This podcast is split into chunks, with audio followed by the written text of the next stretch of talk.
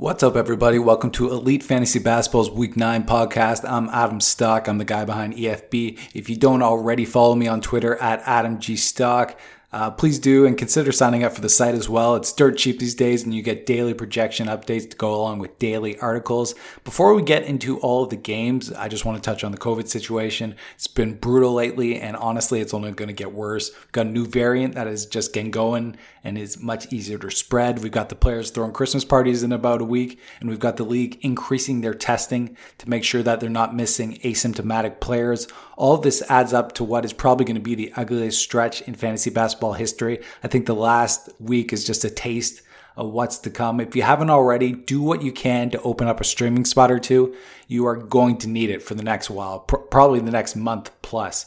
You're also going to want to pay more attention than usual to fantasy. I know that sucks because it's the holidays and we don't want to be watching ba- that much basketball and we don't want to be sticking to our phones, but there are going to be a lot of sits that we have to react to, and anyone not paying close attention is ripe for a beatdown.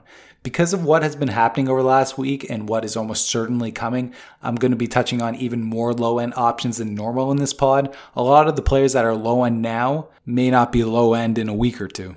The first game that we're going to look at is the Cavs versus the Rockets. The Cavs won by 35 and had a funky rotation because Mobley was out, so there isn't too too much to talk about on their side. Dean Wade got the start and dropped 16 and 10 with three triples in 35 minutes. That's a nice line that I would ignore for now. He's had some nice stretches in the past. He was a mid round player briefly last year, but he's not in the rotation every night when Mobley is healthy. So you can really only even stream him if we get word in advance that Mobley is definitely out. If Mobley's questionable, then I would stay, stay away from Wade and go for someone safer.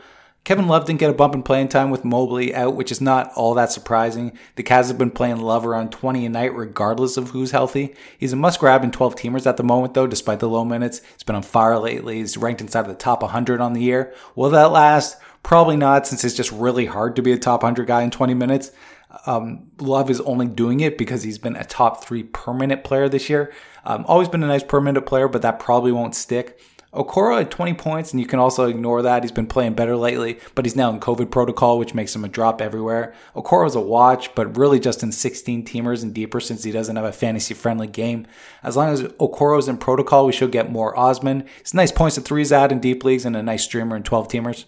Sengun was the big story on the Rockets side, at least from a fantasy standpoint. He went for 19, 11, and 5 with two steals and a block in 27 minutes. Yes, most of that line came against Cavaliers, third stringers in a game without Christian Wood, but he needs to be on a roster at, in 12 team leagues at this point. Does it need to be yours? Not if you're in like ninth or 10th or something and you're seven or eight games out of the playoffs, but if you are comfortably in the playoffs, he's a mustache. If he's unleashed down the stretch, there's going to be a lot of lines like last night, as nasty as last night's line was it's actually pretty in line with his permanent numbers. All of the starters were quiet due to the score, uh, not and none of them played big minutes. Uh, Tate had a decent game, but he's not a high upside option. He's playing well enough to be on a 12 team roster right now. Um, but I could see that changing once the backcourt is healthy. Matthews and Brooks are nice streamers for points and threes, even though they both flopped last night. Josh Christopher has been playing a little more lately, and while he's not a grab at the moment, he is someone to keep in mind for March. Could turn into a pretty nice points, threes, and steals option in the fantasy playoffs.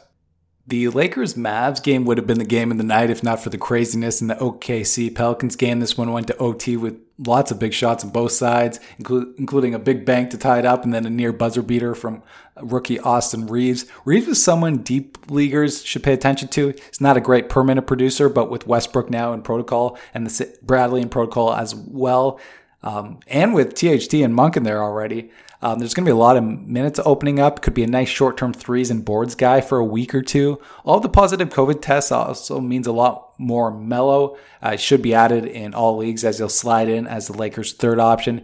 Uh, get, only co- contributes in a couple of categories, but if you need points and threes, uh, go get him. Wayne Ellington is also going to be an elite three streamer for a couple of weeks. He could easily average close to three triples a night until the Lakers get their regulars back. No Luka on the Mavs side, so Brunson got to run the show and he took advantage. He had 25 and 9 with a couple of threes. He's a must grab in all leagues and a must start in Roto whenever Luka sits. When Doncic is healthy, Brunson is more of a top 130 ish player, which makes him worth holding in 12 team leagues, but expendable in 10 teamers. In deep leagues, he's a very nice option for punt steals teams since he gains value in that build and brings the dimes that punt steals teams usually struggle to find enough of.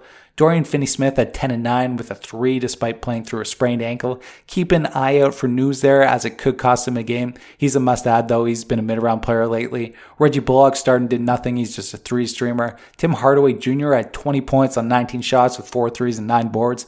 The boards are a fluke, and he's not a must hold in 12 team leagues. Shot the ball very poorly this year, as, as have almost all the Mavericks, and he isn't doing enough to separate himself from all of the points and threes options that are always available on the wire in 12 team leagues. Kleber played 32 and had 9 and 7 with a block and three tr- triples. The German has played at least 29 minutes in three straight games and is worth grabbing in 14 team leagues. In 12 teamers, I'm not quite there yet because I don't trust the minutes. Kidd's been playing musical chairs with his big man rotation, and it would not be super shocking if Kleber went back to playing like 22 minutes a night soon. Kleber is a nice fantasy option when he's given the opportunity, but just unfortunately, the opportunity hasn't really been there consistently this year. The Wolves put off a nice upset over the Nuggets behind 38 from Anthony Edwards. That 38 included a whopping 10 threes. He's been a top 35 player this year, and I'd value him even higher than that since there's no rest risk here. It looks like the Wolves are going to be in the play-in chase this year, so he should be playing massive minutes all year long. Towns at 32 with plenty of extras has been a top eight per game guy this year, but you can make the argument that he's the fourth most valuable player in fantasy since a lot of guys in front of him are injury risks. Russell had a solid game with 16, 8, and 7 more of a top 75 guy in roto due to the poor efficiency, but in head to head, he's pretty valuable uh, because you can slide him into punt field goal percentage in both eight and nine cat punt field goal percentage. Been a top 35 guy for punting field goal percentage. Probably someone to trade for just because people aren't really that high on Russell these these days because he hasn't lived up to the hype in real life. Vanderbilt had six and eight with a steal. That's a very forgettable line, but he continues to be a must even in the most shallow of leagues. If he's dropped by an impatient owner, scoop him up immediately. He's been a top 50 player over the last month in nine cat, a little less than that in eight cat. In punt points or punt threes, I would try to trade for him. He has early round upside in those builds and could likely be had for a forgettable top 100 ish guy since he doesn't contribute much in the flashy categories and doesn't have much of a resume. Guys like Vandy or Wire love punt points. He feels like a depth piece on a lot of teams, but on a punt points team, he can be a stud. Speaking of punt point studs, Bev had 11 points, eight times, three triples, and a block. Um, he's a punt point stud, but he's really pretty useful in just about every build since he can give you a little bit of everything he needs to be rostered in every fantasy league. The Wolves bench can be ignored for now. Beasley isn't going to play enough to be more than a week 14 team league option. His minutes didn't really spike even when the Wolves were having some injury issues. McDaniels is just a fairly forgettable defensive category streamer, and Naz Reid, who I like quite a bit and who would be interesting in a big role, is just a streamer as long as Towns is healthy. The Bucks took down the Pacers 114 to 99. As with a lot of teams these days, the main story with the Bucks is COVID. DiVincenzo's return has been pushed back because he's in protocol, and now Bobby Portis is in protocol. Donte being out is a boost for Connaughton and Allen. Connaughton could get into trouble once Didi is back, but until then, he's must hold. Try to hold him for at least a few games once DiVincenzo is back as well. It's hard to see how DiVincenzo doesn't hurt Connaughton, but you ne- you never know. I remember last year I got burnt by TJ because he completely flopped for two games after LeVert came back, and then all of a sudden his minutes went way back up and he crushed it for the rest of the year. So we want to avoid a situation like that. Grayson Allen has a decent opportunity in front of him, but since he's been playing so poorly, I'm not too interested. He's just a streamer in 12 team leagues and a so so option in deep leagues. Uh, with Portis out likely 10 plus days, it's time to stream Demarcus Cousins. I doubt he'll start playing 30 minutes a night, but even say 24 would make him pretty useful. Cousins is still a really, really strong permanent producer, even if his real life impact is pretty shaky these days. Uh, Jordan Nwora is also worth considering as a short term ad if you need points, threes, and a handful of boards. He had a few nice games early in the year before falling off pretty hard, but last night he did have 15 points, one three, six boards, and three swipes in a start. He doesn't have any long term value though, so he's just someone to slide into your streaming spot, not someone to drop someone potentially useful for. Indy's rotation is still COVID free for now. Their starting lineup is pretty predictable. Sabonis and LeVert continue to trend up. It's not a huge surprise with Sabonis, but I was getting a little worried about LeVert. He's been a mid round guy lately, and his manager should be hoping that he's not traded. I worry that he'll end up as just a six man on a different team. It's not a huge impact guy in real life, and I don't think there's a ton of good teams out there who would be willing to play him as much and give him as much usage as the Pacers have been willing to give him. Brogdon had 12, 5 and 5 last night with three triples. He's turned back into just a mid round guy after an early round start. If you've had Brogdon before, that should not be even somewhat surprising. This is the third year in a row where he's come out on fire before falling off pretty hard. We just got to hope that he just falls off and ends up as a top maybe like 55 guy instead of a top 100 guy. A couple years ago, he wasn't even a top 100 guy over the last uh, half of the year. Duarte only played 26. He didn't do much. He's actually coming off the bench tonight, so it looks like he could lose some minutes going forward. He's had a few nice lines lately, but his last three games have been pretty bad. I view him as just a 13th man on a 12 team roster at the moment, but he should end up as more than that eventually. In 14 teamers, he should be held for his potential. In 12 teamers, I do think he's kind of borderline. No one on the Pacers bench needs to be rostered, but you should watch Brissett because if he does get big minutes after a trade, he could be a mid round guy, as we saw last year. Our next game is the Pelicans versus Thunder, which had one of the wildest finishes you will ever see. That's not, not hyperbole. I won't spoil it for you if you haven't seen it yet, but you should check it out. Multiple things happened in the last few seconds that probably had like a 3% chance of happening. Ingram led the Pels with 34. It was a scary start, but it seems like he's back at least on a per game basis. It's been an early round option lately. We still have to worry about the Pels record leading to some early shutdowns, but from a per game perspective, I'm not too worried about Ingram at the moment. Hart at 11, 7, and 5 and needs to be rostered everywhere. He's playing massive minutes. He's been a top 75 guy over the last month as well. He's not a borderline player to me. Herb Jones is a borderline player, but he is a very nice defensive categories option, but he's not for every team. If you do need steals and blocks, give him a look. If you're already set there, pass on him. Devonte Graham is a hold in punt field goal percentage and very droppable everywhere else. He's a drop in roto as well. He shot 34.5% over the last month and do, isn't doing nearly enough to offset that. I try to trade him before dropping him though, as he's someone as someone in your league is likely going to pay up for his dimes.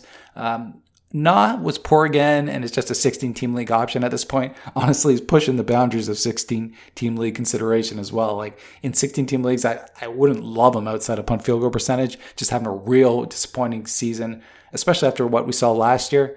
A quick note on Zion before we move on. He's not even getting reevaluated for another six to eight weeks, which means the end of January or early February. He's not going to come back right after he's reevaluated. And with the All Star break in mid February, you have to think that he'll be held out through that. That means in a best case scenario, we're not seeing him until March.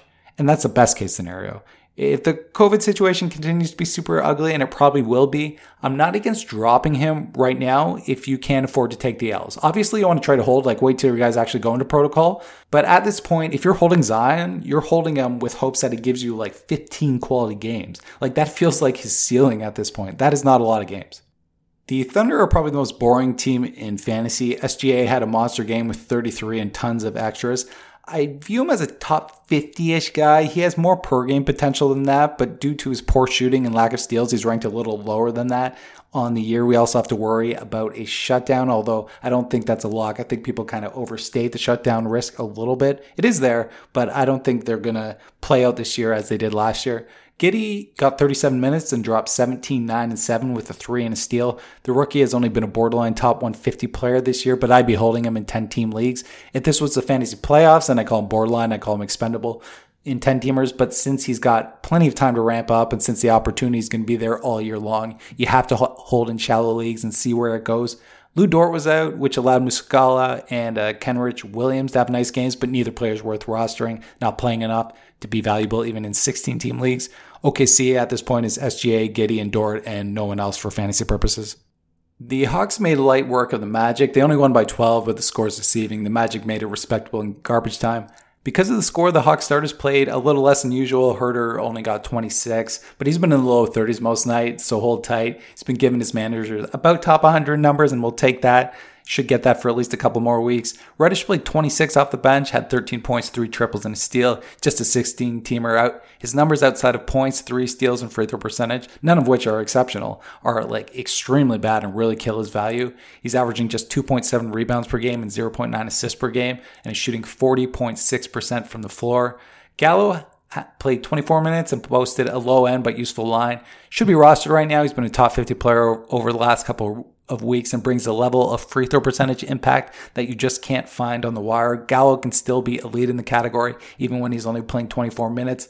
Hunter's return might end Gallo's run of usefulness, but we'll worry about that when it happens. This was an ugly game for all the Magic starters. RJ Hampton got a spot start with Gary Harris out and was the only one who posted a nice line. Hampton could be useful in March when the Magic really rev up the tank, but for now he's just a super deep league guy. Wagner had a rare bad game that I wouldn't worry about he should be valued as a clear top 100 guy. I'm not too worried about Isaac's return if that ever happens when it comes to Wagner. The Magic are clearly very committed to the Rook. They were giving him tons of minutes even when he was really struggling. And with how good he's looked lately, I can't see them cutting his minutes. Chuma also got a spot start with Bamba missing the game with an ankle injury. There's nothing to see here. He's only playing minutes in the low 20s these days and isn't even a 16 team league option. Still on too many rosters. He only has a shot at usefulness if Wagner goes down. My guy T Ross kept it going with 18 off the bench, and while he didn't hit any threes, he did have eight dimes, a steal, and a block. The dimes were fluke, but the strong play is not. Ross seems to have woken up from his early season slumber. He's been a top 65 guy over the last two weeks. He's not going to be that good going forward, but top 100 numbers are not out of the question, at least as long as he's on the Magic. He's done it before. He's usually pretty decent. Really, this year has been the outlier. The shorthanded Heat got a great win over the Sixers and somehow did it with Lowry having a very so-so night. Duncan Robinson had 21 and 4 threes. He also had 8 boards, which is a fluke. He's fine as a short-term ad with the Heat so beat up, but I wouldn't be dropping anyone who could be solid during the fantasy playoffs. Robinson just hasn't been the same guy this year and wasn't doing anything before the injuries. Gabe Vincent had a really nice game. He had 26 with 7 threes. Nice points and threes option until either Jimmy or Herro are back. He's another guy who's only for streaming slots though. He has no long-term value. Dedmon went ham with 10 points, 14 boards, five dimes, and two steals. I won't call him a must hold as all as his production has been all over the place really since Bam went down. But there's nothing wrong with holding onto him in 12 teamers or even 10 team setups. It's not like we have a ton of quality big man options these days. On the Sixer side, Thybulle started but only played 14 minutes. Looks like he's getting benched tonight as well. Looks like Danny's going to be starting again. Did have a steal and two blocks, but the rest of his line was even uglier than usual. The starting spot didn't lead to extra minutes anyways, which makes him a very build specific guy for now. In punt points, he's definitely a must. He's a must roster, but in other builds, what to do with him comes down to how much of a push you are making for the popcorn categories. Danny Green got 28 minutes because he was hot. It looks like it's going to lead to a start tonight. He had three triples, six boards, and five steals. Green is always a tricky player to make recommendations on because when he's good, he's real good. He can be like a top 60 guy for a month, month and a half. But then when he's bad, he's worse than most low end options. I'd hold in 14 teamers. In 12, I'd just be streaming for now until we see the minutes jump back up consistently. Drummond is the other Sixer that I want to talk about before we move on. He's only played 10 minutes last night and had zero points, zero shots, four boards, and a steal. I know it sucks, but you can't drop. And if you don't think you can hold, trade them. You should be able to find a buyer, especially if the Embiid manager isn't you. If you have Embiid, then sorry, you have to hold Drummond, even if he's averaging zero, zero, and zero for the next two weeks. We'll move on to the Grizzlies versus the Blazers. The Grizzlies continue to kill it without Ja, and the Blazers continue to look like a team that needs to blow it up. Memphis took this one by 10. Tyus Jones only had 12 and 3, but he's a must hold in all leagues. Just a two cat guy, but he's a damn good one. Doing a real nice 2020 TJ McConnell impression. Dillon Brooks had 22 with two threes, seven boards, and six dimes. He's a sell high. When Morant is back, Brooks will likely be one of those guys who works in punt field goal percentage, can be a top 100 guy in that build, but are just streamers elsewhere because they kill you so badly from the floor. If you can get a top 100 guy for him, then that's probably going to end up as a big win. Bane had 23 and 5 threes and should continue to crush with Morant out. He's a sell high too, though, since all his value is tied to usage, and Morant obviously is going to have an impact on his usage. Adams had one of his better games recently with 10 points and 14 rebounds with three steals. It's a real nice line, but most nights Adams has been pretty rough. He's not rosterable in Roto and is ranked just outside of the top 209 cat on the year. In head to head leagues, he's just a deep league punt free throw percentage guy. I don't want to see him on any teams in 10 team leagues. Kyle Anderson had a monster game off the bench. He had 13 points, 11 rebounds, and three assists with three steals and two blocks. He's a back end option in 12 teamers, but you really need to put him in punt points to make him a clear long term hold. In 14 team leagues, he should be rostered as he has been a top 150 player this year, and he is providing pretty useful numbers and boards in the defensive categories. If JJJ were to ever go down, he would be a must add. Melton is the other notable Grizzlies reserve. He's only scored three points last night, but he did have six boards, three assists, one steal, and one block. He's fine as a back end guy, but I wouldn't call him a must hold because I just don't see his minutes getting into the upper 20s again. If it's not happening with Morant out, it's probably not going to happen. Jenkins just doesn't view Melton as a big minutes guy. On the Portland side, Dame had another inefficient game. It's not much to do here besides hope for the best. He was rolling before he took some time off, so I don't think it's impossible that he turns it around. I would not be trading him right now because one, the value that you're likely going to get back is rough. Maybe you can get a top 25 guy from him, but if you do that, you're going to be really lowering your team's ceiling. Do you really want to go into the playoffs without a first rounder on your roster? And the second reason is the Blazers' playoff schedule. It's pretty nasty in the setup that is the default for most Yahoo leagues. Even if Dame does continue to struggle, he should be great in the playoffs due to volume, assuming that he's out on the court. Norman at 25 with four threes, six boards, five dimes, two steals, and two blocks. That is a monster line. I love to see that from Powell. Norman's been up and down this year, but I'm not too worried about him. His recent downturn was just due to a cold streak from the floor. When he's shooting decently, he's a good bet for top 80 numbers with the potential for a little more. Can usually be a top 50, top 60 ish guy when he's running hot. Little played 34. He didn't do much. He's not a high upside guy. Fine in 14 teamers and a must in 16 teamers, but in 12, he's just a boards and D stats streamer. Nance played 31 and produced a low end but useful line. He's a must grab in all leagues. I'm not sure he's going to be a top 100 player this year since his permanent numbers have been down this season, but if 30 minutes does start to be the norm, then he'll probably get there. Simons had 22 off the bench and had four threes in 29 minutes. He's not a must grab in 12 teamers since he's a two cat guy, but if you need points and threes until CJ's back, you could do a lot worse. The Kings beat the Wizards by 14. Unfortunately, we can't say much about the Kings right now because they have a COVID breakout going on that we don't know much about at the moment. I'm sure we'll get more info soon, so keep an eye on my Twitter for news. Fox has already been ruled out, which would make Mitchell a must grab if he himself doesn't have COVID as well. Go ahead and add if you have a move to burn, but if every move counts this week, hold off for now. Barnes had a decent game with 19, 5, and 3 on good shooting. He's been struggling lately since coming back from injury, but I wouldn't call him a buy low. If you can get him for a top 100 guy, then like sure, but you probably can't. We still don't have a clear idea of what his role is going to be under Gentry, and I worry that it won't be as hefty as it was under Walton. No Holmes last night. Alex Len got the start. We can just ignore him though because he's in COVID protocol as well. Uh, he's an easy guy to ignore anyways. He had six and six with a block last night. When he's healthy, he's fine as a streamer, but that's really all he is, even in deep leagues. Metu moved back to the bench and only played 16. He's a drop, although someone to watch given the Kings' COVID issues. Maybe Barnes or one of the other starters goes down and Metu starts to start again. If he played 28 minutes in a game, he'd be useful for his boards, threes, and D stats. Buddy had 15 points with four threes. It's been a rough stretch for Buddy, but I'm holding. A lot of his struggles are just due to poor shooting, which should correct him itself. We've been hearing a lot of trade rumors surrounding Hield, but I remain skeptical that he'll actually be moved. This is like the third year in a row where the media has been telling us that a Buddy trade is just around the corner. The Wizards are coming back down to earth, but at least Beal had a nice game last night. He had 30 on decent shooting for once, although he did go two for four from the line. I have no explanation for the free throw shooting. We just have to hope his struggles reverse themselves. They, sh- they, they, they should, but you never know. Just ask Russell Westbrook and Anthony Davis. Some guys just get the yips and sometimes they stick. Beal is still a great buy low target. I don't think he has top 20 per game upside this year since his free throw attempts have been cut in half, but he could be a top 20 player on a totals basis during the fantasy playoffs due to the Wizards 444 playoff schedule and what is the default playoff weeks on Yahoo. Kuzma played 32 and only had 6 and 3. Uh, this was his return from COVID, so I wouldn't worry too much. I would be holding for now. It can take some guys some time to get back to normal after having COVID, and his role is safe as long as Hachimura is out. Kuz could become a drop later in the season, but not right now.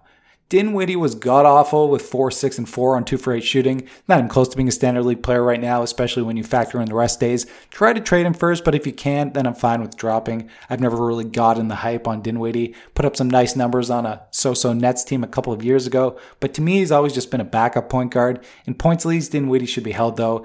That format is a lot more friendly to him. Gafford had an early scare with his ankle, but came back and had 14 and 6 with a steal on 6 for 7 shooting. No blocks, but usually his money there. He's been a top 65 guy lately and has been taking some minutes from Harrell. I'm not too worried about Thomas Bryant at the moment because who knows what Bryant will look like, and the Wizards really need Gafford's defense. KCP had a so-so game, remains a quality 12 team, hold for threes and steals. Though if you don't need those cats, then you can send them to the wire. Harrell has been trending down as Gafford has been trending up, but I'd still be holding for the moment. Still has mid-round upside, he just has to get going. Bertans only played 16 minutes and didn't do much after exploding for 21 points with five threes in his last game. The big minutes last game were just because he was hot and Kuzma was out. Now that Kuzma is back, you can ignore Bertans in all leagues. The Hornets took down the Spurs by 16 in a high scoring affair. Hayward at 41. He has quietly had a very nice year despite both Bridges and LaMelo breaking out. His upside isn't quite as high as it once was due to the youngsters, but Hayward is looking like a real nice pick at his ADP, especially in friendly builds.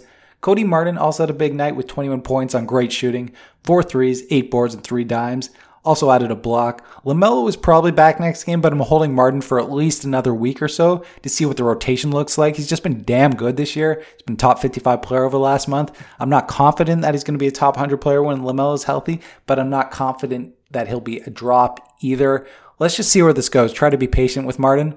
Plum Dog came back, played 22 and had 5, 6, and 4. He's a nice low end, big in punt free throw percentage. Add him if you need big man numbers and a punting free throw percentage. He also gives you nice low end dimes. However, outside of that build, I would not call him a must add it as he's really regressed from the line this year and comes with a massive free throw percentage hit. He's only hitting about one in every three free throws. That is really tough.